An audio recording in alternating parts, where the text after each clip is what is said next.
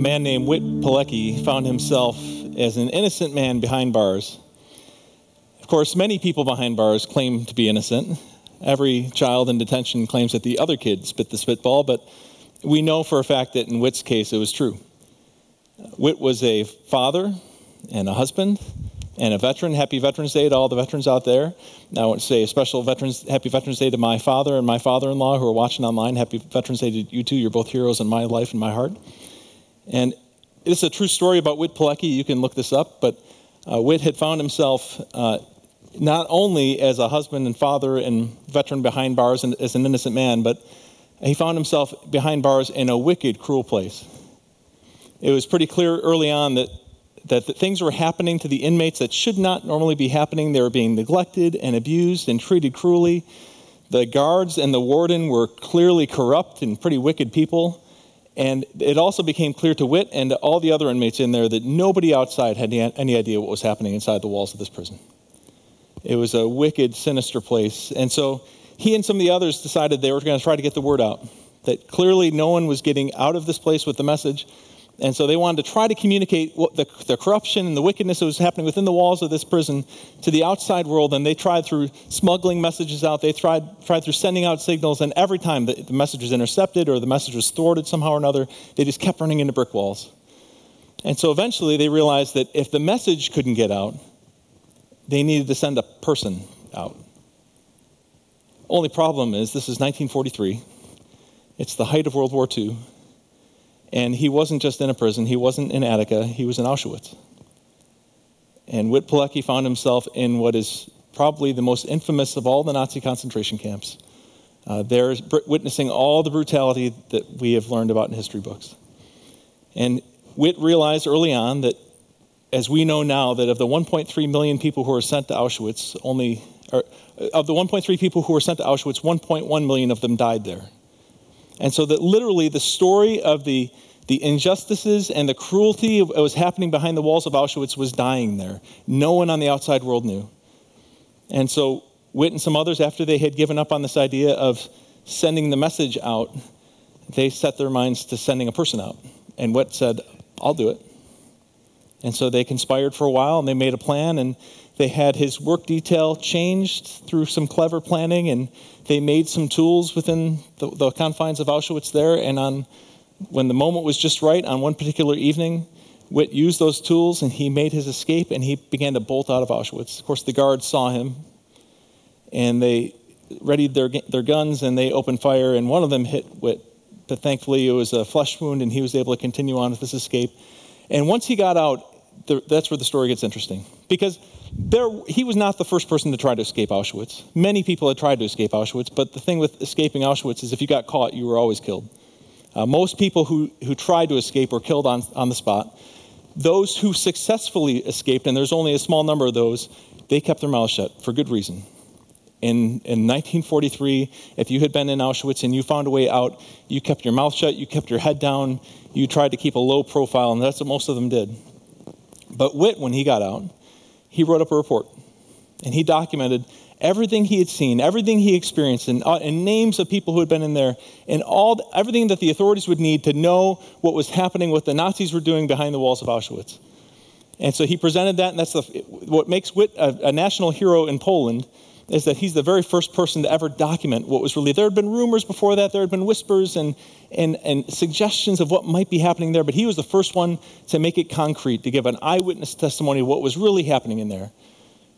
But after all that, after his three years in Auschwitz, after enduring all the cruelty and witnessing all the cruelty, after planning to get the message out and trying to get the message out, after actually escaping and getting shot and surviving that, after all that, after writing up the report, there was just one question. Now what? Would anybody do anything? Would the world respond? Would anybody intervene? Would anyone believe him? We're in the second to last week of Heart Check, and we're kind of asking the same question here today. We've heard stories, we've heard testimonies of what the, the need is across Western New York, here in the South Towns, around the world. We've heard the needs, and we've heard stories, and our hearts have been stirred. And now the question is, now what? Where do we go from here? We're going to look this morning in Mark chapter one at a time when that very same thing happened to Jesus and his disciples. This is a scene early in his ministry, kind of his rookie year of ministry, and things are going really well. And then something unexpected happens in the middle of this day of Jesus' life, and everyone is asking the question, now what? Where do we go from here? My name is Steve Dunmire. I'm one of the pastors here, and it's a delight to be with you again this morning to share this Sunday with you. Thanks for being here on such a beautiful day. I hope you get to enjoy the rest of the day and uh, the beautiful un-November-like weather we're going to have today. But uh, before we do that, let me pray for us as we jump into the Word. Thanks, Lord, for this day and uh, for this opportunity. We thank you for your Word. Lord, we are here. It's clear that you are here. Would you speak to us again, we pray, in the strong name of Jesus. Amen. Mark chapter one, beginning at verse thirty-five, it says, very early in the morning, while it was still dark, Jesus got up, left the house, and went off to a solitary place where he prayed. Simon and his companions went to look for him, and when they found him, they exclaimed, everyone is looking for you. And Jesus replied, let's go somewhere else, to the nearby villages, so I can preach there also. That is why I have come. Right off the bat, this is an interesting scene for Jesus because Jesus is obviously very popular. Everybody likes Jesus. Everyone is pressing in around Jesus to find out more about him, to learn from him. And he's treating it like it's a problem. He's treating it like social distancing was in effect at this point in his life. You know, keep your distance six feet apart, mask up or back up. And he's he's trying to push people away. He's treating the crowds like they're a problem. And right away, it reveals something. It's a jarring scene, but what we see right off the bat, first thing I want you to see is that Jesus sees the world differently. Jesus sees the world differently. And that sounds very elementary. That sounds very basic.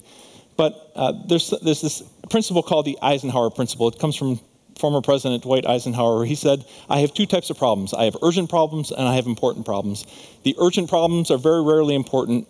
The important problems are very rarely urgent. And so you've got to decide which, which one you're going to answer. And this, this is a, a fact in our lives, that there are very often very urgent things that come up in our days that maybe aren't important, but they're time sensitive, they're urgent. For, you know, there might be an uh, urgent email that comes to you at the end of the day, and that might be really urgent, but it's not as important as getting home for dinner. There might be other things that come up, and they demand your attention. Something breaks, the furnace breaks, the water he- heater's leaking, and those are urgent things, and they're important. But oftentimes, the urgent things are not nearly as important. And so chasing after the urgent will keep us from ever getting to the important things. Jim Collins says that good is the enemy of great. And one of the reasons why we have so little that becomes great is because we settle for so many things that are good. He says that one of the reasons why we ha- don't have as many great schools is because we settle for having good schools. Or we, one of the reasons why we don't have as many great churches is because we have so many good churches. One of the reasons why people settle for, why more students don't get an A is because they settle for a B plus. Never settle for the A if you can get. If, never settle for the B plus if you can strive for the A. Never settle for a good taco if you can get a taco with guacamole. Always say yes to the guacamole, and pursue the great. At the same time, in this unique season we've been through, there are students last spring and this fall whose grades have taken a dip, and when their teachers have tried to find out what's going on, what's what's going on at home. That is there anything? Go- are you struggling with this content? And they find out that this, that sixteen-year-old is having to help uh, tutor their own siblings. They're home alone with other siblings, and parents have to work, and they're just trying to make the most of it. In that case, you know what? A C-plus looks really good. As as I heard of, as I've heard of a lot of students say over the years, C's get degrees.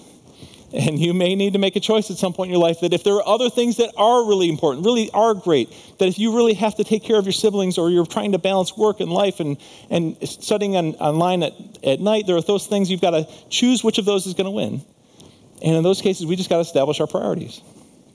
And so sometimes that's a matter of reckoning between what's what's important, what's urgent, what is good, what is great, what has to lose because these other things got to win out. And Heart Check, a big part of this is just reassessing our priorities.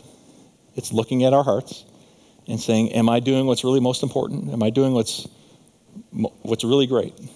It, and twenty twenty has been a year that has really cleared the deck for a lot of us, hasn't it? Where we've looked at our lives and said, why? I was so busy doing all those things. And now it turns out that when they all got shut down, it was okay. Or there are friendships and people you were spending a lot of time with, and you said, you know, maybe I don't, maybe they're not as important priority to me as they are. Or the opposite, when when somebody, when you haven't been able to meet with someone, or you, you haven't been able to cross state lines or cross into Canada and see people that are close and dear to you, it's become all the more urgent and important. And so Heart Check has been a chance to, to reevaluate all this and to, and to kind of clear the deck and set our priorities, both in terms of our mission as a church and in our own lives. And so Jesus, at the very outset here, has set his priorities. He's made it very clear that being a very popular preacher is good, but it's not great. Having all this crowd of people gathered around him, that's that looks really good, but it's not why he's come. And often, when, when I've heard this passage preached on, and when I've spoken on this passage, we kind of stop there, that Jesus taking this time off and having this daily quiet time, and the daily quiet time is really good, having some time of solitude, and solitude is really important. But something else happens next, where where we see something unfor- unexpected, unforeseen happen. Look, look at verse thirty-nine. It says, "So he traveled through Galilee, preaching in their synagogues and driving out demons, and a man with leprosy came to him and begged him on his knees, 'If you are willing, you can make me clean.'" Poor Jesus. He's been elusive. He's been setting up his parameters. He's been setting up his boundaries. He's established his priorities. He's not getting distracted. He's like Josh Allen in the pocket. Defensive end thinks he has him wrapped up. He does a little juke, a little move. I would imitate it for you, but I probably pull something. And he's out of the pocket and throwing for the touchdown. You know, he's like that in the pocket. He's untouched. And then he gets runs into this barrier of a leper in the road who stops him and says, "Oh, Jesus, can you help?" It's one thing to hear rumors about leprosy. It's one thing to hear stories about leper colonies that are way off there. It's one thing to hear about those people who are lepers out there in theory, or to read articles about them, or to hear stories about them. It's something entirely different to be walking down the road and have a leper in front of you asking for help. And you can almost hear the gasp of Jesus and the disciples echoing off this page centuries later as they said, "Oh," the, the gasp of of seeing the, the horrible physical condition of the leper and seeing his desperation. It's one thing to talk about leprosy, but to be confronted with it is another matter altogether. A man I'll call Sam, uh, I got to know years ago when I was the pastor of a church, and he was coming to a group that met in our church. He was, wasn't one of our church functions, it wasn't one of our church programs, but it was a group that met in our church building, and Uh, he came there three times a week, and we got to know each other. And he was, you would love Sam. Sam had a great smile, great handshake. He lit up every room when he walked into it. He had this van that was his kind of, it was kind of like his calling card. It was this distinctive van. It was a gold van. I can still picture it in my mind. And he babied that van. That van was his baby, and everybody knew it. Don't park too close to Sam's van, because if you leave any mark, or if, if you leave your breath on his van, Sam's going to know about it. He babied that van, and we got to know each other because he'd come to the program that he met in, that he was a part of them in our church building, and he would come early and stop in and say, "Hey, Steve, how you doing?" And we'd chat for a little bit, and he'd hang around afterwards. We had a food pantry in that in that church building, and uh, so sometimes we, after his meeting, we'd be uh, stocking shelves of uh, tomato soup, or stocking shelves of uh, spaghetti noodles, or off-brand Honey Nut Cheerios, and he'd see us working there, or, or we'd get pallets and pallets of bread donations, oatmeal raisin bread, and and all cinnamon raisin bread, and oatmeal and honey bread, and all these. I'm just kind of a white bread guy, but all these fancy breads that would come in, and and so he would see us doing this work, and he'd say, "Hey, do you need a hand?" And and before we could even answer, he was there helping us out, and gradually he began to help us out more and more, and uh, eventually he started coming to church on Sunday mornings, which is really wonderful, and the Lord began to do a work in his life. And I remember one Sunday, or one weekday actually, when, when he said, "Hey, Steve, come on outside." And he wanted to show me something.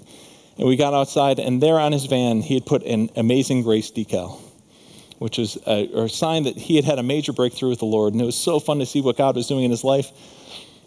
Only problem was he had some other decals from his previous life, and there was one decal on there that we'll just call mature. And uh, he it kind of the light bulb clicked for him the same time it clicked for me. He's like, "Oh," he was he was there so proud to show off his new decal in his van. "Oh, wait, I probably need to do something about that one, don't I?" And I said, "Yeah, that, that'd probably be good to do something about that." And just then my wife Tammy came walking out because she wanted to see it too. And she said, "Sam, the Amazing Grace decal looks good. Take down the other one." And he said, "Okay, yeah, I'll take it down." And he, and he did. And it was so fun to watch what God was doing in his, in his life. And then one day he came into my office, and he was telling me about a job he was applying for, and he was really excited about it, and the hours were going to be good, and it wasn't going to interfere with his ability to come to the program he'd been a part of at our building. It wasn't going to affect his ability to come to church on Sundays and to help out in all the ways that he had been helping us out. And so we were excited for him. We were excited for us. And and I was thinking that this conversation was leading to him asking me for a job reference, which, of course, I would have gladly given for Sam. I love that guy. And then he said, could I use your address for my application? I said, well, you mean as a reference? He said, no, no, for as my address. I said, I, I don't get it, Sam. Sure, yeah, but why can't you use your address? And he said, well, because you need to have an address. And so could I just use your address? And it took me a little while, but I realized Sam babied his van because it was his house. He lived in his van. And I had had no idea. He was immaculately dressed, perfectly groomed. His beard was always on point. And all the times we had served alongside one another, all the conversations we had had, I had never realized he was homeless. Before that day, I had this little tiny picture of what homelessness looked like in America. I had talked about homelessness. I had seen homelessness. I had a sense of compassion for the homeless. Sam put a face on it. It is one thing to talk about homelessness in theory. It is something else entirely to find out that somebody that you know and love and see almost every day is homeless. And it wrecked me. It's one thing to hear about a need in theory. It's different to see it in person. It's one thing to hear about lepers in theory, those people out there. It's different when there's a leper right in front of you. It's different when there's a person in front of you whose life has been turned upside down by leprosy. It's one thing to hear rumors and whispers about things that are happening in Auschwitz. It's different to have somebody who broke out and can tell you names and dates and faces and facts about what's happening on the inside. It changes the ballgame completely. And so Jesus and his disciples, or Jesus, the disciples around Jesus earlier on were asking, now what? After Jesus kind of scorns the crowd and goes off on his own, now they're asking, now what, in a totally different way. What does Jesus do here? And look at verse forty-one. It says, Jesus was indignant. He reached out his hand, touched the man, said, oh, I am willing, he said, be clean. The man with leprosy, the man whose life had been wrecked and turned upside down by leprosy, put a face and a name to it. And the second thing I want you to notice in this passage is that Jesus has a broken heart. Jesus has a broken heart, and we see that on full display here in this passage. The translation here we're using, the N I V, says that Jesus was indignant, and that's an okay translation of that word. Here's actually the Greek word that, that shows up in this passage. Uh, I think we have it up here. Uh, th- there's the Greek on the left, the English version of that on the right. This word is pronounced skijakwada. And this word, what this really means, actually our word for spleen comes from this Greek word. It's it refers to the no, what they call, the official definition is the nobler entrails, which is like your nice guts, not your gross guts. Your, as if there are nice guts and gross guts. But this is like your liver, your heart, those those kind of nice guts. And so essentially, a, a, a literal translation of this word would be, Jesus had a gut punch. It punched Jesus in the gut. He felt his heart sink in his chest. It knocked the wind out of him. That's the that's what's being expressed here. This is a visceral, physical reaction where you say, oh, this is one of those moments where you gasp out loud and you can't even help it. Just kind of blurts out with you, oof. And so what, what this, this word here is actually implying is that Jesus lets out this wince of pain. He feels it in his heart and his chest. He has a broken heart. It, splakes, it, it shakes his spleen. He feels this in a deep down way, and he can't contain it. Jesus knew why he had come. He had set his priorities. He had set aside the urgent for the important. He had set aside all the other distractions. He had set everything else aside for his mission, for his purpose. He knew he had not come for the crowds. He had not come to be a popular miracle worker. He had come to seek and to save what was lost. He had come for this man, for this leper, on this road, at this moment, at this point in history. He could not walk by. He had to act. Am I willing? Brother, am I willing? It's so much easier to walk past the need. It's so much easier to continue on down the road, to just keep on driving when it's a need that's out there someplace. But when it has a face and when it has a name, you feel it. it registers different in your soul. So Jesus heals the man. What's next? Passage ends like this, verse forty-two. Immediately the leprosy left him and he was cleaned. And Jesus sent him away at once with a strong warning. See that you don't tell anyone this. But go, show yourself to the priest and offer the sacrifices that Moses commanded for your cleaning as a testimony to them. Instead, as was typical, he went out and began to talk freely, spreading the news. And as a result, Jesus could no longer enter a, tr- a town openly, but stayed outside in lonely places. Yet the people still came to him from everywhere. We said first that Jesus sees the world differently. And it's because Jesus has a broken heart. And the third thing I want you to see this morning is that Jesus wants his disciples to be heartbroken by the need to. A detail about this passage that can easily be overlooked, we can easily miss it, is we're so focused on this interaction between Jesus and the leper and the conversation between them, the, the leper's great need, his deep need and his anguish and his physical pain, and Jesus and his compassion and response. But the whole time, there are twelve dudes hanging out there watching it. And it, it's almost as if Jesus knew that the disciples, it wasn't enough to hear about this. It wasn't enough to hear talks about it. It wasn't enough to read books about it. It wasn't enough to, to hear him talk about showing compassion. They needed to see it and to feel it. They needed to have that kind of heartbreaking moment like he had, because it's a game changer. And Heart Check has been all about recognizing that it's not just enough to talk about it. It's not just enough to to share about it. We need to have a face and a name and a story that goes with the need that's out there. And part of, of the whole goal for these six, seven weeks has been to help you have that kind of heartbreaking moment, to hear a story, to see someone share something that they've been a part of that makes you say, ooh, I feel that.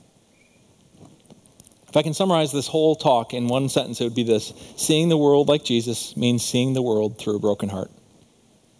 Seeing the world like Jesus means seeing the world through a broken heart.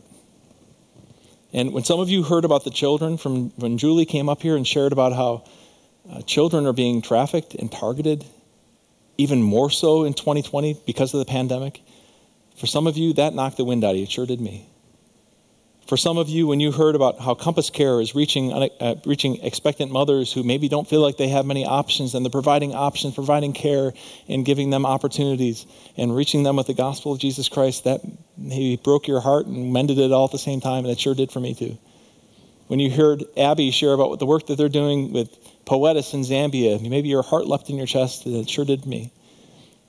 And we've been going through this road the same way that Jesus took his disciples down this road, perhaps knowing that this leper would be there waiting for them.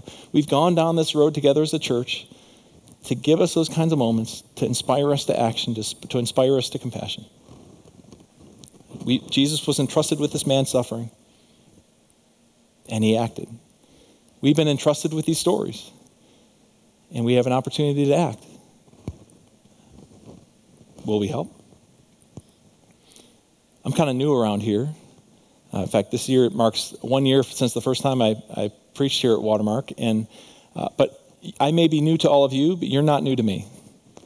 I've all my pastoral ministry has happened here in Western New York, and I have uh, adored this church for a long time and admired this church for a long time. I want you to know the church gets dinged a lot. The capital C church gets criticized a lot, and some of it's really fair. There's room for improvement. But I've gotten to see over the last uh, seven years, particularly while, while I was at Houghton College, got to hear a lot of stories of what the church is doing under the radar that is just breathtaking. Uh, even during the pandemic, I've heard a lot of stories from pastor friends of mine here in Western New York and beyond about ways that they're serving the least and the lost and serving orphans and widows and people who are really vulnerable during this time and reaching out to people who are in quarantine at home and, and don't have anybody else to check on them. Just this past Thursday night, I had a conversation with a friend of mine who's from Syracuse, and, and he was tired and weary, but he was telling me all about all the things that he and his wife have been doing for the last six months, reaching out to people in ways that are safe and, and re- responsible, but yet providing needs that might otherwise go unmet. The The church has risen up and is doing incredible, great things. And what you need to know is one of the reasons why our family chose to come to Watermark this summer was because of your reputation. This is a church. Many churches do incredible things. Many churches are incredibly generous. It would blow you away if you could hear all the stories of how churches in this community and in Western New York and around the world have served the least and the lost. But I've known from the sidelines, watching from the outside for a while, that nobody does it like Watermark. I mean, seriously, this is not bragging. I'm new, too new here to be bragging as a pastor, member of pastoral staff. Per capita giving, a larger percentage, Watermark gives a larger percentage of the budget away outside of our doors than any other church I know. And so when, when, when we had the opportunity to come this summer, our family, there were many reasons on the table, but this heart of compassion, this drive to serve the least and the lost, to reach out into our community and to reach out around the world in the name of Jesus, it's contagious. We caught it. But now what? Wit Pilecki is a national hero for his bravery in Poland. Uh, and his, his commitment to escape and to share the story of the atrocities that were happening within Auschwitz is legendary, and it's staggering. But that's only part of his story. In nineteen thirty-nine, he was part of the Polish cavalry, and they were hearing rumors about what was happening, happening in Auschwitz. Uh, he, he had seen people go in and never come out of Auschwitz. He had watched that terrible smoke rise from the chimneys at Auschwitz. And they had heard rumors, they had, you know, whispers and, and nothing concrete to go on. And they said, if only we could hear an eyewitness testimony, if only we had somebody who could go inside and come back out and tell us what's going on. And Witt said, I'll go. And so in nineteen forty, he voluntarily walked into a Nazi roundup in Warsaw, Poland, pretending to be someone that they were looking for, knowing that if he walked into that roundup and said that he was who they he, they thought he would be, that it would mean a one-way ticket to Auschwitz. And he did that voluntarily, with the slim hope that he'd get inside and document what was going on, and then on the slim hope that he could somehow break out and bring that story back to the outside world and share, on the slim hope that somehow the world might respond, the world might react, and the world might intervene. What makes somebody do something like that? What makes somebody move with such compassion and to risk literally everything to go maybe make a difference? Two things. He had two friends who had been taken to Auschwitz. It was personal. It was not this vague, faceless place. He had two names and two faces on the inside. And he, if he could do anything to help them, he needed to go.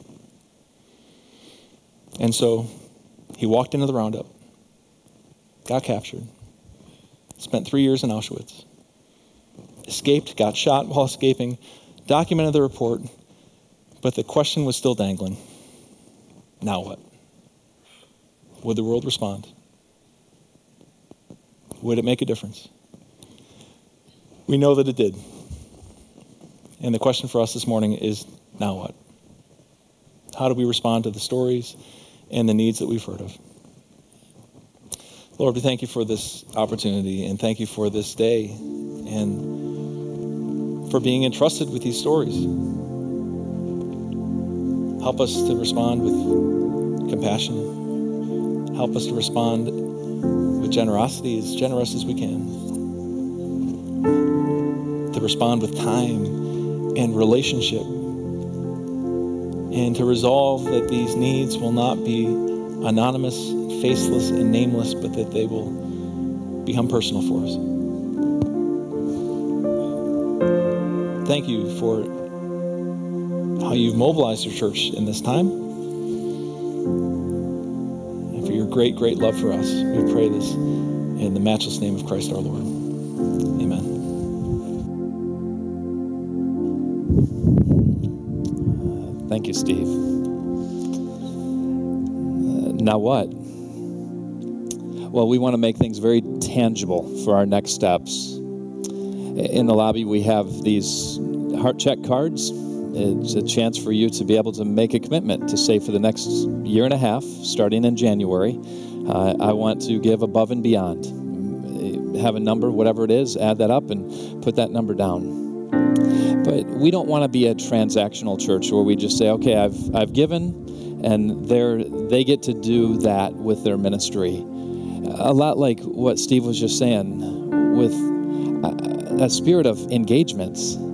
I, I want that that gut check, that heart check, gut punch moment where I say, this this affects me, and I want to be engaged. And so on our pledge cards, we actually have three things that we're asking, that you pray for our partner partner ministries. There's fifteen of them. Get to know them. Pray for each one of them. Uh, additionally, engage with one or many of them. Don't just be on the sidelines, but really get in the game. This is that chance to say, I want to be a part of something bigger than me. We don't want to just be that church that is just helping people just financially. We want to be truly getting the skin in the game. That story of wit, to be able to say, I, I want to break free into this world and make that difference. And so uh, it's tough during a pandemic that we, there's some, one of my favorite days are the days when we get a chance to make a committed pledge together, and we come to the altar and we put our pledge cards down and we pray before the Lord and, and say, God, we're we're all in this together. It's a little more complicated this year because we have to do it online, or uh, maybe just take a card and you can put it in one of the offering boxes. It's, it's not as uh, awe-inspiring of seeing all of us in this together. So this is a real moment of, of heart check, saying, uh, this is between me and the Lord. And Jesus said, where your treasure is, uh, that's where your heart is going to be. And so it's the questions we've just been asked this morning. I, I want to move from good to great. I want to look at that which is the greatest priority. I, I want the important over the urgent. And, and so let's get this right and live well, because the world is watching how the body of Christ rises up in moments like these, and I love how we've been responding. And so I want to pray over our pledge commitments, and uh, please go onto our website, watermark wesleyan dot com. Go to the Heart Check icon and just click on that, and you can read all the details. You can see lots of video testimonies. Really engage over this next week, the next couple of weeks. Just be praying uh, how you can fully engage as a family. If one hundred percent of us all get in the, the process of what God is calling us to, many hands make light work, and we can go so much further together. And so I want to pray an anointed blessing over this moment, that your commitment is before Almighty God, that we get to be a part of God's incredible movement in this world. So let's let's pray right now. Lord, uh, I am just humbled and honored at moments like these to be able to be a part of your movement. I thank you that we have uh, for uh, years and years and years been a generational influence. Uh, each one of these ministries represents thousands, countless thousands of lives that have been transformed. And we get to be a small part of that. I, I'm so humbled and honored, God, that you have called us to rise up above the fray of the, the craziness of this world. I know as we've just studied uh, about just the, the messiness of the world of uh, leprosy as one example, well, I, I sense there's a, a spiritual leprosy right now of people that just feel a heaviness. They, there's uh, depression and anxiety and, and fear, and you have called us into a different realm, a realm where there is hope, a realm where there is light, where there is life, where there is generosity, where there is vitality and freedom. And so thank you, God, for these now what moments where we are invited, we are tangibly invited to take that next step into what you're calling us to. This is not a have to. This is a get to. We get to be a part of what you're doing. Help us to feel the great joy of what that means. And so I pray your blessing upon our commitments. Uh, as so far, uh, three hundred thousand dollars have been given of seventy people that have already committed. And I know that's just the beginning of what you're going to be doing through us again in this commitment time. And uh, what an incredible generosity you have already shown us through the hearts you've prompted already. And so now, God, I, I pray that we will take these steps of uh, walking in your generosity and your favor and your blessing. In Jesus' name we pray. Amen and amen.